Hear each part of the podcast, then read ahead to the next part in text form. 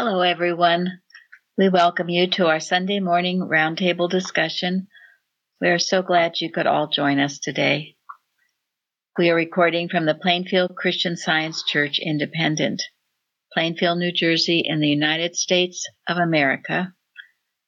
And again, we welcome you all. We will start with our morning prayer.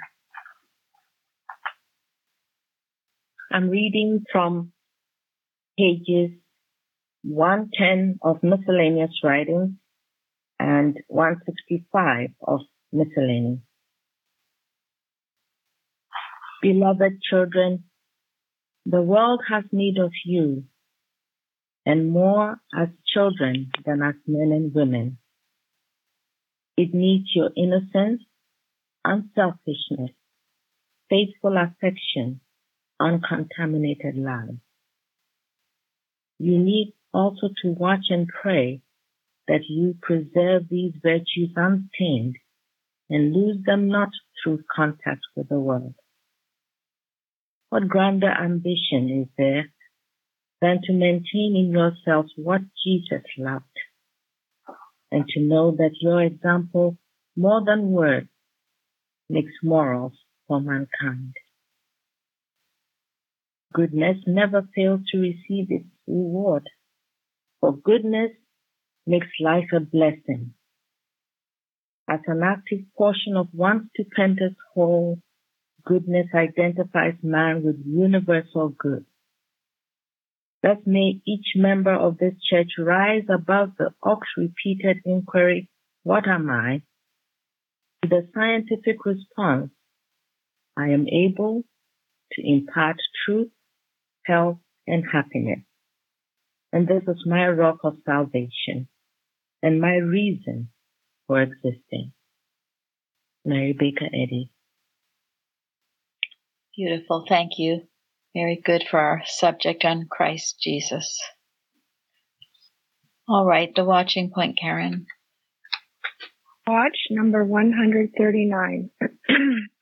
Watch, lest you believe that you can have an unlimited sense of God's power, of its extent and possibilities, and at the same time a limited sense of your ability to reflect this divine power. It is not possible to gain a more unlimited realization of God's power without gaining at the same time an increasing sense of your ability to reflect this power and to put it into operation. One interpretation of Jesus' statement, quote, with what measure you meet, it shall be measured to you again, end quote, might be that the standard by which you measure divine power also measures the extent of your ability to demonstrate or reflect that power. A mounting sense of confidence in your own ability to heal through the power of God always accompanies an increasing recognition of the limitless extent and ability of divine power to do all things. Man's use and application of divine power cannot be separated from that divine power, since it does not operate at all except through or as spiritual man. Unless you have an increasing sense of your own ability to reflect divine power and the growing realization of yourself as the reflection of divine power, you are not gaining and developing a true appreciation of divine power. Spiritual growth constantly turns away from any suggestion that the channel is anything of itself and recognizes the irresistible nature of divine power expressed through or reflected by man. Thank you. Okay, comments. I think this is very important. You know, it, and it does help you become stronger when you know that. And it says it in Genesis, we're given dominion. Use it. Don't be afraid. Thank you. Well, yeah, I mean, this is all about getting to know who we really are individually, right? Mm-hmm you know, how do you think of yourself? What do you think of yourself? And Florence? The, the, the word reflection is what stands out to me in this. You know, reflection does not reflect just part of it reflects all. So if I'm if I'm really seeing God, I, I shall have no other God before me. His supremacy, His presence, His power, then I can be the reflection of it. And as Shadi said, yes, we have been given dominion. I think that's one thing I never used to even think about. Dominion. What dominion? You know, I was just having this little thing here and you know being bossed around all the time by fear. Um, but it's to, it's wonderful to know that yes, we have been given a dominion that we should use, and we reflect that. It's a reflection, reflection not only partly but the whole. Thank you. Christ Jesus was constantly saying um, and pointing out that the power, he was not the source of the power that was expressing itself in the healings and the, um, it was, he was constantly turning to his father and saying, it's the father that dwells in me. He's doing, he's doing it all. Um, so he never, he was very clear about that over and over again. And, and, um, um, he was not the source. And that's, you know, he was all the time he was doing that. And I, and I, before coming to this church, it was something that I was, I was mistakenly thinking that I could, um, I knew that God was power, all powerful, but I, I didn't, I could say, well, but it's not him I just, it's, it's myself, but I don't think I have the power to and I thought, boy, was that disobedient to God. To see myself as not the reflection, not the channel through which this comes. And so I don't say that anymore or even think it. Thank you. Yeah, I think, you know, we've all been guilty of that. Just, oh, well, I can't do it. well, yes, that's true. You can, but God can, and that power is limitless. And even this, well, maybe I can heal some things. I can find a parking spot, but I can't heal other things. Well, as, as Florence said, if you're a reflection, you are receiving all that power, not just part of it. Jeremy? Well, I just think that, um, I, I think, I think a lot about how you know, there are an infinite amount of numbers, but there are also are an infinite amount of divisions, even in an inch. And as you learn more about God, like this says, you, you find those inner divisions and how to, and where the subtle errors are and all that. And I think that's really important. And also the fact that, you know, Jesus knew it wasn't him, but he was willing to step up to the plate and take what God had him to do. And that's really important. I kind of call that the high wire. you know, you, you end up you end up having to put yourself out there and um and and take the consequences and take the consequences. Yeah. It also reminds me of the end of the uh, preface of Watches, Prayers, and Arguments. Gilbert Carpenter talked about Mrs. Eddy greeting new people who came, and she would ask them how much Christian science they knew. And when they didn't know how to answer, she would just say, only as much as you can demonstrate. So there it is. Thank you. And, you know, the lesson is full of this that, yes, that we are, Jesus taught, but one God, one Spirit who makes man the image and likeness of himself, and that we reflect, man reflects infinite truth, life, and love. Think deeply about these statements, each one and I love too where it says Jesus worked for our guidance. I'm making this relative to ourselves. He worked for our guidance that we might demonstrate this power as he did and understand its divine principle. All that he did, he was he was working for our guidance. He was guiding us, showing us the divine principle. Um, which just like in math, anyone is capable of working that principle out. But in Christian science, we know that the morality is very important. The morale of it. You can't do it and lead an immoral life. You must be obedient. Again, um,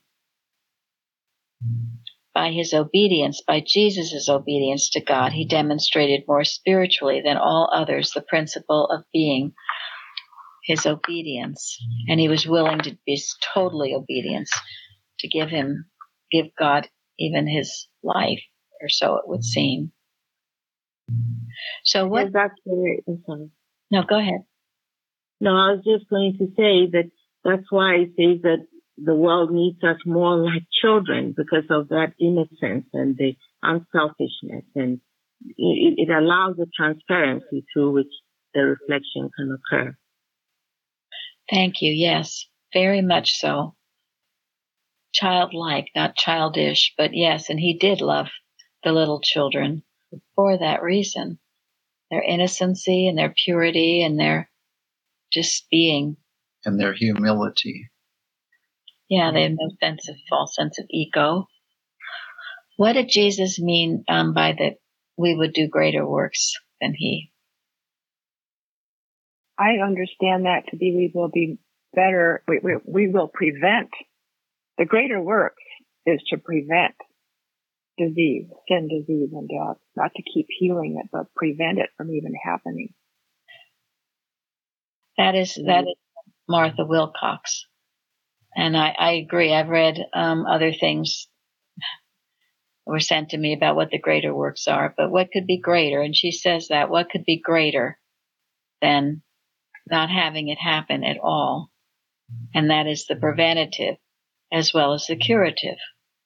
And I, what could be greater than that? So you can have all these discussions about what it is or isn't, but to me, that was right answer, Martha Wilcox. Mm-hmm. I was looking for where she said it, but I couldn't find it, but I know she said it. And I'm glad someone remembered it. We've, we've talked about it probably many times before. It's not having the problems come up in the first place. And that is why science is so essential because in science, we understand how error works and we understand its nothingness and we demonstrate its nothingness. And in doing so, we know what error is trying to do and we work to make sure it doesn't do it. And we also said, it says that a mind full of goodness, a mind full of life, truth, and love is, is very rare then that error can fool. um, yeah. Mm-hmm. Yeah, it cannot fool. It knows exactly what's going on. Um, but only, only to heal, always and it, this is not clairvoyance where you're trying to read someone's mind in some way, but it's, you just know whatever it is you need to know in order to heal. Um, there was one thing, well, I want to say one thing more about Carpenter um, and his wonderful watching points and all that he wrote, The Spiritual Footsteps, which is to me one of the best biographies of Mrs. Eddy and we do have that now on audio. And Bruce is, I think he's done with the healer, right? He is done. Yeah, the healer.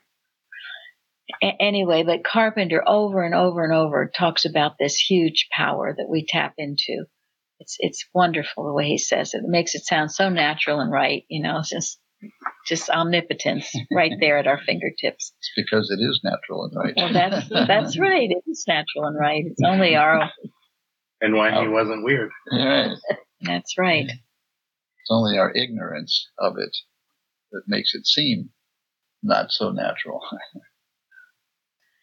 um, I wanted to mention last week I'd mentioned that a book about uh, the power of the, the Lord's Prayer. And, and I, I haven't read any more in it, but what, what I was excited about was that it was putting this Lord's Prayer forward um, maybe for a new generation that hasn't appreciated it or thought deeply about the power that's behind it. and the woman that wrote the book did say about how this prayer unites all Christians because it's a prayer we all say. And Nancy found in Pulpit and Press, where Mrs. Eddy says, all Christian churches have one bond of unity, one nucleus or point of convergence, one prayer, the Lord's Prayer. It is a matter for rejoicing that we unite in love and in this sacred petition with every praying assembly on earth. Thy kingdom come, thy will be done, in earth as it is in heaven. When the doctrinal barriers between the churches are broken and the bonds of peace are cemented by spiritual understanding and love, there will be a unity of spirit and the healing power of Christ will prevail. Then shall Zion have put on her most beautiful garments, and her waste places budded and blossomed as the rose. So that is so beautiful. And remember that as we say the Lord's Prayer and as you say it, and you should make sure you are saying it and realizing the great power within it and what Mrs. Eddy says about it in her chapter on prayer. Um, and that we are uniting, not dividing, but uniting with each other in this prayer. Um, now I wanted Jeremy to say something.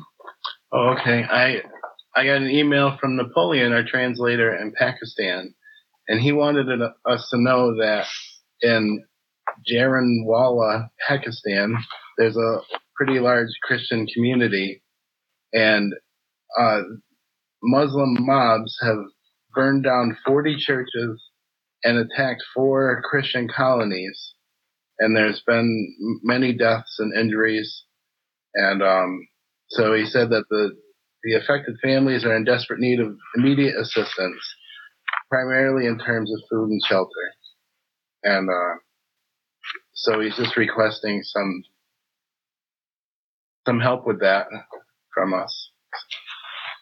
So what we're going to do is we, we, will establish a fund within the church here, uh, call it the Pakistani Fund, uh, and anybody who wants to contribute to the families in um, Napoleon's community uh, to help them out uh, can send us, um, just label it, you know, the Pakistani Fund, and we will make sure that uh, it gets to the right place over in Pakistan.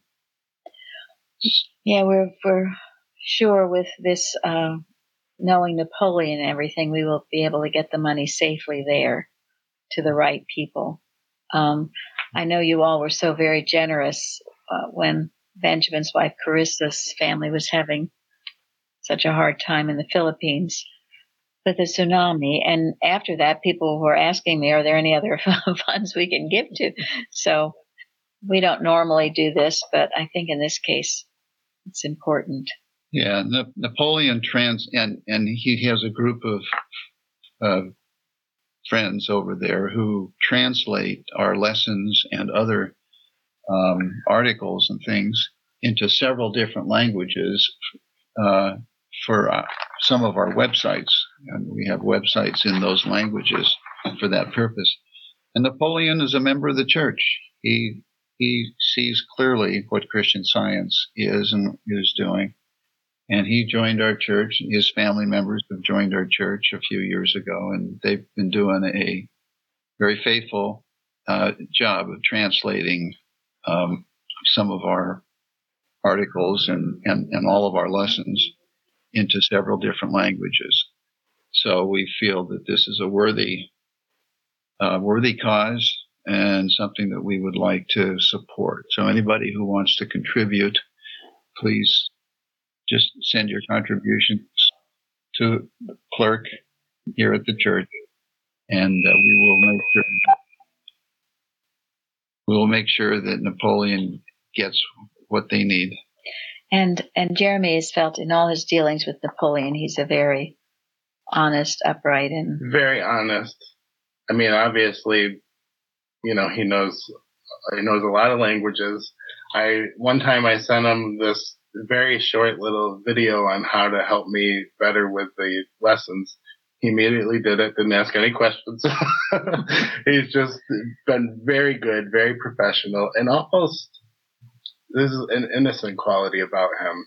So he's just very likable, and he's been doing translation work for us from February 17th, 2019. Very, So done a very good job. for four and a half years. You know, in this week's lesson on Christ Jesus, um, in the stories in Mark, and Jesus, when he came out, saw much people and was moved with compassion toward them because they were sheep, not having a shepherd, and he began to teach them many things. That was when he supplied them with the loaves and the fishes. And then with the healing of the of the dead man, and when the Lord saw her, the, the mother of our only son, he had compassion on her and said, Would not. Um, that word compassion, I mean, it's throughout this lesson. Also about the two blind men, excuse me. Yes, also in Matthew. So Jesus had compassion on them and touched their eyes and healed them. Compassion. And we know that about the Christ. And that definition was to recognize the pain of others and then take action to help. And that's the important part. You you feel another one. I sort of made this up myself, but to feel the pain of others, and then uh, with a deep desire to help, to do something for them. You you you feel that pain, um, and so you can't just turn away from them. You have to help. And this, of course, is one of the most beautiful characteristics of the Christ, isn't it? The compassion he showed. What does Mrs. Eddy say is the heart and soul of Christian science? Love, love, with a big L. Yeah. and she also says that deeds, not words, are the sound test of love. Yeah. And I thought this was very beautiful. This is in uh, Mary Baker Eddy, Her Spiritual Footsteps, where Carpenter is quoting um, Mrs. Eddy on page 172. the true sense of love is to love God good, then we love all, for God is all. That love is unlimited and flows out freely to all, and all feel it. The human sense of love narrows itself down to a concept or a person and shuts out uh, and shut out shuts out others. That is not love. Really, we do not love person. It is the good we love. This true sense of love brings freedom and an enlarged sense of things. Keep awake by loving more. Love the idea of God, and you will love God. You can only love God as far as you love his idea, and love will be expressed. What would you think of the one who says he loves, but never expresses it? Love does express itself.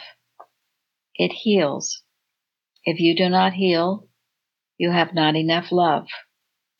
Prove your love. Love is God and expresses itself.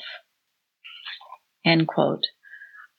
He quotes a lot of things, and maybe they're in the blue book, but I don't know about some of them. And th- this I thought was beautiful too about um, Mary Magdalene. When the elders wished to stone Mary Magdalene, Jesus said in substance, Let the one who is without sin among you, or whose vision is freed from mesmerism sufficiently, excuse me, to see Goliath hiding behind the woman, cast the first stone of spiritual purity and power. Throw the stone at the Goliath of sensuality, but let the woman go free. This method of handling animal magnetism was Mrs. Eddy's crowning gift to humanity in this age.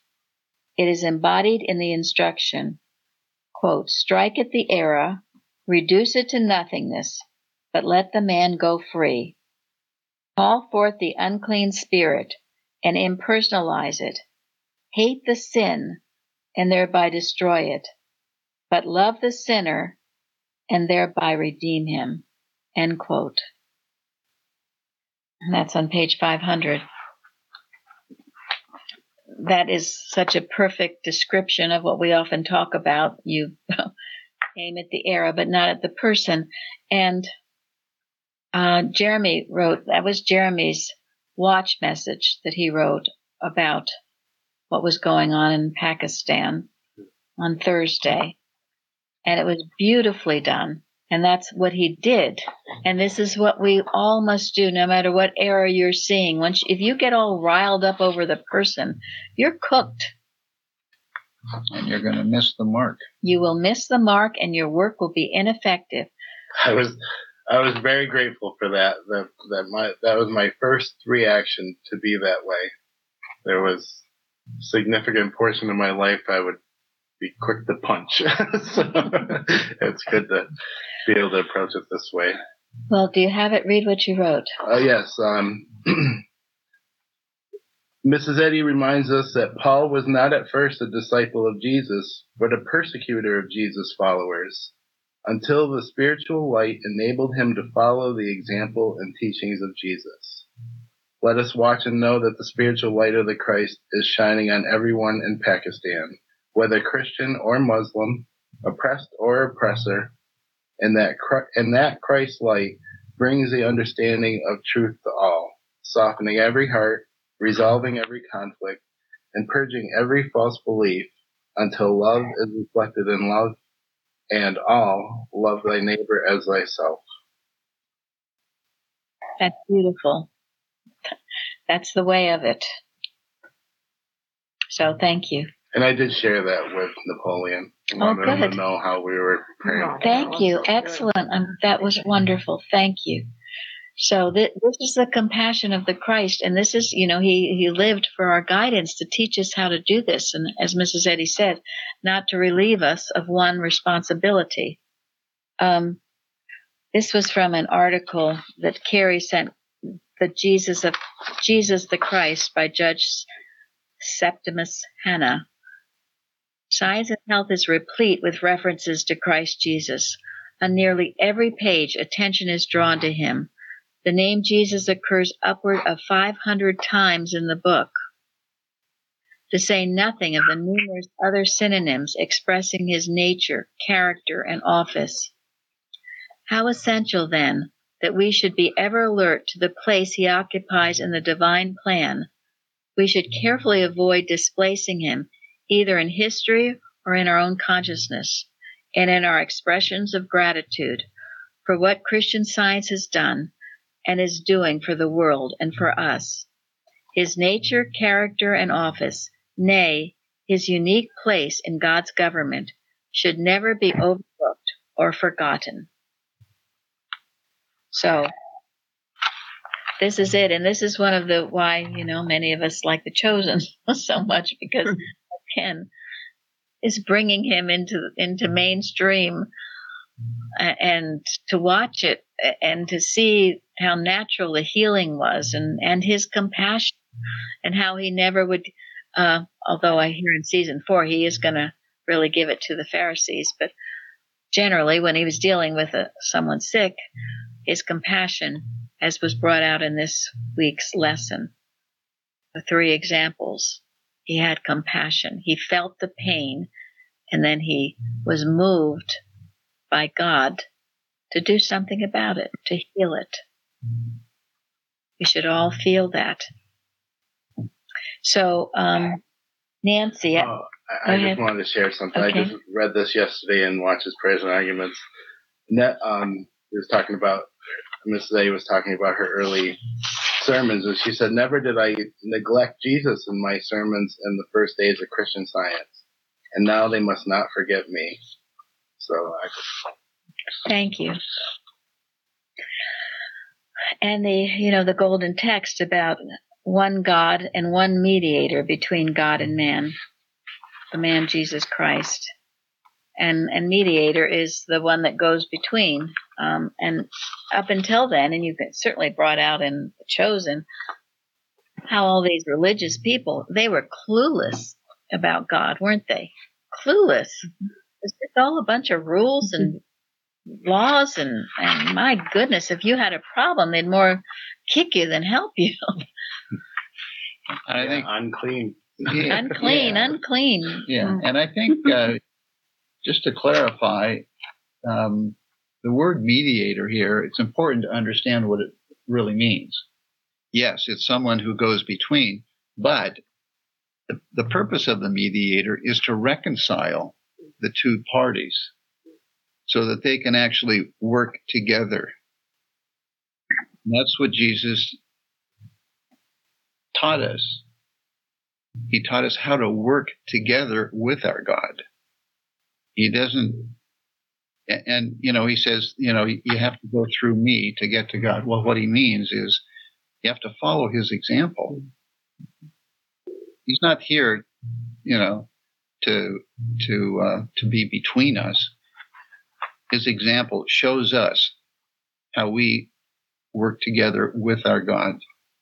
Well, if you've ever been through mediation, the mediator, a lot what they do is just lay the groundwork for what's allowed in the conversation, and then they have you go mm-hmm. through it. So, Exactly. So there you go. More common understanding. Exactly. So he showed us the ground rules, and his Sermon on the Mount is the ground rules. So we learn our oneness with God of Him. We learn it of Him, from Him. Thank you. Yes, that's one of the most important thoughts, which is why we talk about it so much. Our oneness, our oneness to get self out of the way, to get your human personality, death, death to the human personality, and let God use and work through you. And your individuality comes to light. Self abandonment. Self abandonment. Thank you. And the lesson says Jesus' life proved divinely and scientifically that God is love. Whereas priest and rabbi affirm God to be a mighty potentate who loves and hates, the Jewish theology gave no hint of the unchanging love of God. And I remember even as a child when I first started coming to the Sunday school, um, you know, learning and not even really understanding what that meant. It's over in our Sunday school, gold letters, God is love with a capital L. Because my Presbyterian background, you know, I, I somehow I was scared of God. Um, I mean, I thought he was good if you obeyed him, but goodness, if you didn't obey him, you could get a big whack and all kinds of things. And it took me a long time to work through all that old theology. So it wasn't, and I still am, I'm sure. It was, it's not just the certain religions. It's probably all of them, except for Christian science. Total love, no condemnation, unconditional love. Now, Nancy, you wrote something very beautiful and sent it to me. Okay. It was um, in Isaiah in our lesson. A bruised reed shall he not break, and the smoking flax shall he not quench. He shall bring forth judgment unto truth. And I found a beautiful explanation in a, a website called Knowing Jesus. There is hardly a more frail or fragile object than a bruised and broken reed that has been lashed by the wind or buffeted by turbulent water. And yet we read that he will not break down a little reed that has been crushed by the stormy weather. The bruised reed in this verse is an illustration of a man or woman who has been battered and broken through life's circumstances and whose faith is failing or whose Christian resolve has worn thin. But a broken and bruised heart that is given to God can become an instrument of value that he can use for his greater praise and glory. Similarly, we read that Jesus, the tender hearted servant of the Lord, will not quench the smoking wick of a flaming candle, and he will not extinguish a smoldering flax. Rather, our gentle Savior will protect it and fan it into a living flame. For he is the light of the world, and he has called us to reflect his light in a darkened world.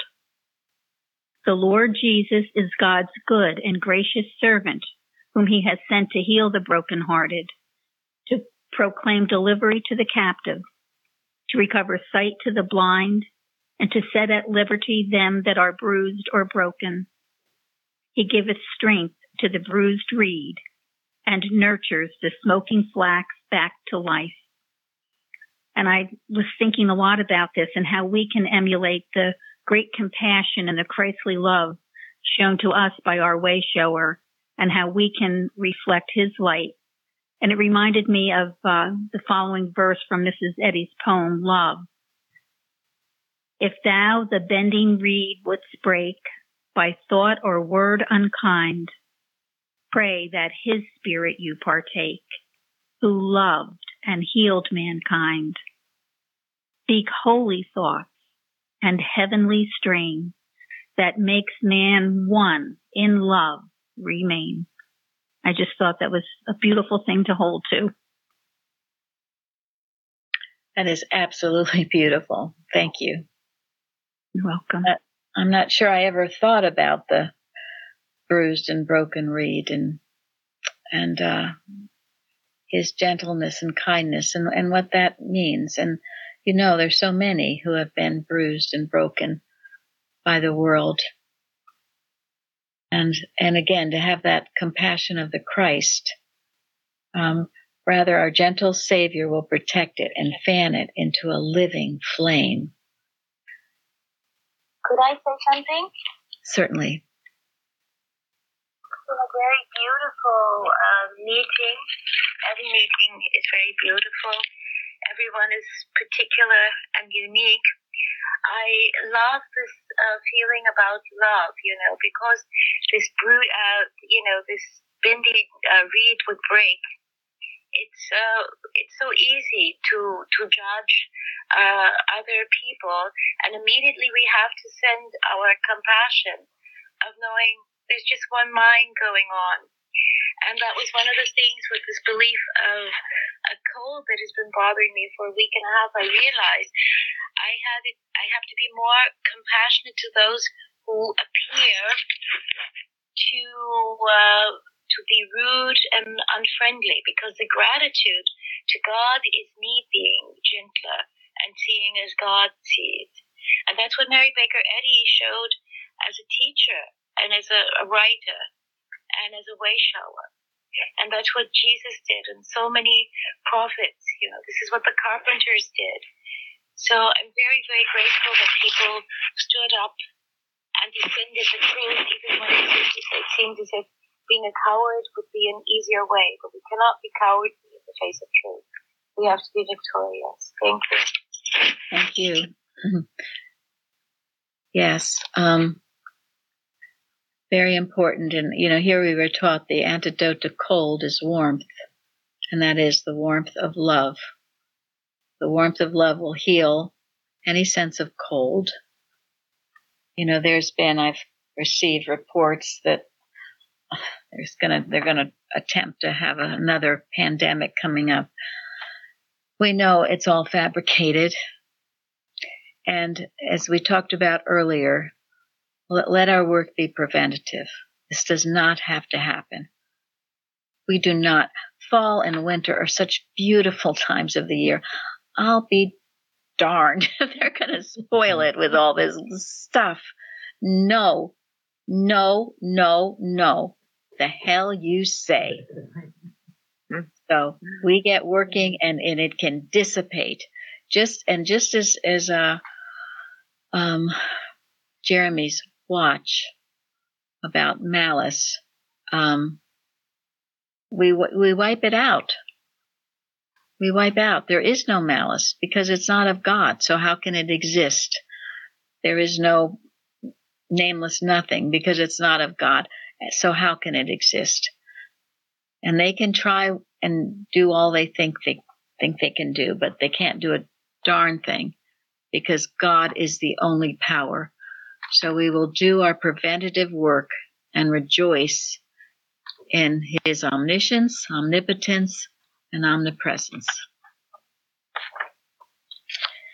So thank you. That was very beautiful, um, Nancy. And now, Chardell.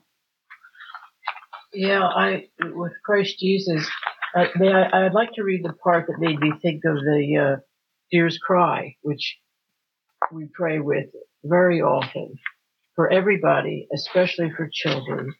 And that uh, I thought of it as soon as I read, uh, and this is life eternal, that they might know thee, the only true God, and Jesus Christ, whom thou hast sent, that they all may be one. And I have declared unto them thy name, and will declare it, that the love wherewith thou hast loved me may be in them, and I in them.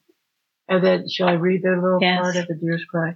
The first part is about God and his protection for you. Then the second part is about Christ. And it says, quote, Christ with me, Christ before me, Christ behind me, Christ in me, Christ beneath me, Christ above me, Christ on my right, Christ on my left, Christ when I lie down, and Christ when I sit down, Christ in the heart of everyone who thinks of me, Christ in the mouth of everyone who speaks of me, Christ in the eye that sees me, Christ in the ear that hears me. I arise today through the mighty strength of the Lord of creation. That is just so beautiful. That is something Bob Parthens sent to me. I'd never heard of it, and we something to use often. And I know Shardy does, and I do too. But to know when you get up in the morning that you rise in the strength of this powerful Christ being before you, behind you, above you, everywhere. It's beautiful. And the other that Shardy picked on and that in this lesson that I did too, that picked up on, I should say, was that John 17. Mm. I don't think I ever, it took a Bible study or something a while ago that made me really appreciate this is Christ Jesus. His, before he gets crucified and resurrected, his farewell prayer. And he is praying, and it says he's not just praying for his disciples, but all, all of us, and all of us that are certainly all of us that are following him. That means he's, he's praying for you. Here today, those prayers, neither pray I for these alone, but for them also which shall believe on me through their word, that they all may be one, as thou, Father, art in me, and I in thee, that they also may be one in us, that the world may believe that thou hast sent me. And the glory which thou gavest me, I have given them, that they may be one, even as we are one. I in them, and thou in me, that they may be made perfect in one, and that the world may know that thou hast sent me and hast loved them as thou hast loved me. It goes on, but it brings me to tears when I read it, and everyone should be familiar with this, and to have such deep gratitude that here on his last, lastly days of earth, he was praying for you. And that prayer is with us today, isn't it? Uh, Young and Oneness says it's some of the most important prayers in the Bible, the 14 to 17 in John. Thank you. And that's declaring the oneness that we have with him. Those prayers are with us, and of course the prayers of Mrs. Eddy are with us. And and we must be aware of it and be grateful that they are and realize the great tremendous power that they give. So yeah. Just be so aware of that. And thank you, Shardy, because that is so beautiful um, and very important. So, also, I'd like to share something else. This is a little um, different now, but is equally as important. I just want to find. Um, oh well, so many things. This is something very beautiful that uh, also that Carrie sent. A word to go home on.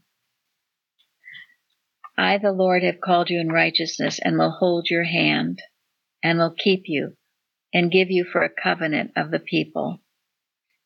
It's Isaiah 42, also in the lesson six in the responsive reading. The saintly Miss Frances Ridley Havergal literally lived and moved in the Word of God. It was her constant solace, delight, and inspiration. It is related of her that on the last day of her life she asked a friend to read to her the 42nd chapter of Isaiah. When the friend read the sixth verse, I, the Lord, have called thee in righteousness and will hold thine hand and will keep thee. Mrs. Havergal stopped and she called, called, held, kept, used, she whispered. Well, I will just go home on that. And she did go home on that, as on a celestial chariot, and the home going was a triumph with an abundant entrance into the city of God. I thought that was so very beautiful. And Carrie looked her up and found that she, she was a hymn writer. And one of her famous hymns is our Christian, in our Christian Science hymnal, Take My Life and Let It Be.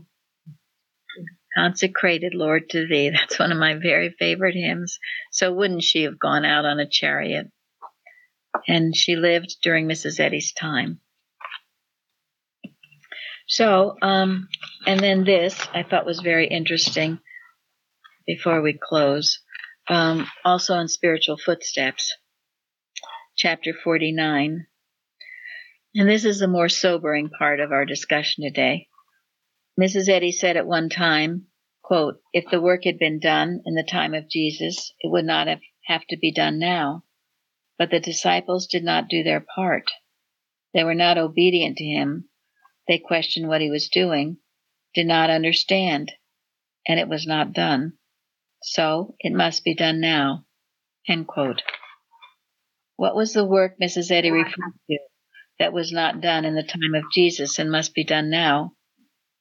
Students love to contemplate the great goodness of God, but are not so willing to dip down into the uncovering of the hidden modes of evil, a thing that must be done if man desires to find his spiritual freedom.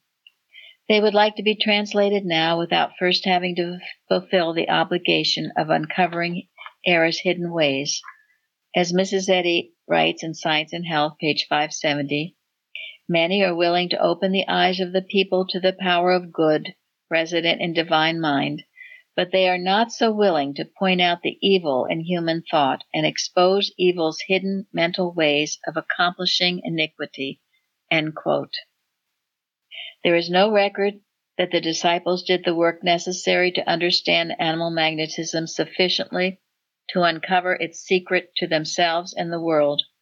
This painful task was left for Mrs. Eddy, and that it was painful that it was a painful task may be gleaned from her statement in miscellaneous writings page 222 i shall not forget the cost of investigating for this age the methods and power of error it is one thing for a man to discover gold in the ground and dig it out where all may see and another thing to probe the activities of those who intend to try to steal this gold so that he can frustrate their purpose Great is the attainment of bringing man the true knowledge of God so that all may be blessed by it.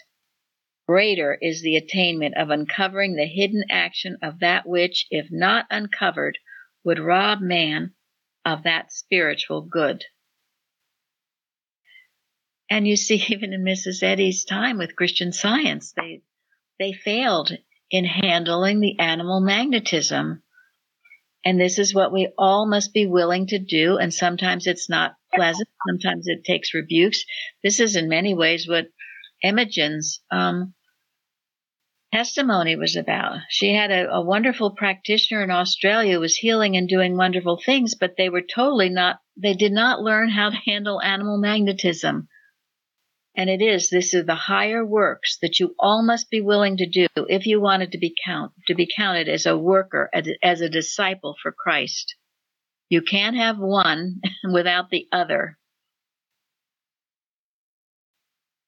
So I thought it was, I just happened to turn to that chapter to this morning and I said, okay, Father, well, it's a lesson, a lesson we all need to, to know about. And it is part of following the Christ. Um, yes, that compassion, that tenderness, but at times the sternness and the rebukes that are needed for everyone to go higher. Which is love. It is the highest form of The love. highest yes, love. it is. It's much easier to just ignore it and say nothing. And sometimes that's a good path. It just depends on the situation. okay, so now we have another. This is something again Carrie sent us. And this is uh, extracts from an article um, in the Methodist Christian Advocate, April 1901. And I quote The wonderful works of Jesus of Nazareth were wrought with perfect naturalness, simplicity, and ease. We see no pompous marshaling of the forces of the universe to, pair, to bear down opposition, surmount obstacles, and produce astonishing effects. There is no tedious and painful process of surgery or medicine when the sick are to be healed. A word, a touch, a look was sufficient. He took Peter's wife's mother by the hand, and the fever left her. He touched the eyes of two blind men sitting by the wayside, and immediately they received their sight. He touched the tongue of the deaf mute of Decapolis, and he spake plainly. A woman, faint with disease and trembling with fear, crept up behind him and touched the hem of his garment, and immediately she was made every whit whole. There is power in a touch, provided there be a fountain of life back of the outstretched hand. One, by touching a leper, may con- contract the malady himself and communicate it to others in the same way. His touch heals not, but spreads the disease. But in Jesus, there was such fullness of life that his touch communicated life and health. When he touched the leper, he overcame evil with good. He conquered disease with health. He destroyed death with life. In a similar way, the great physician imparted mental and spiritual life and health. He came in contact with the insane, and their reason was restored. He met the lost, and their souls were saved. The spirit of the sinner, wrecked by sin, was made whole by contact with the spirit of life in Christ Jesus. End quote. Thank you all so much for joining us today. Thank you. Thank you. Thank, Thank you. Thank you.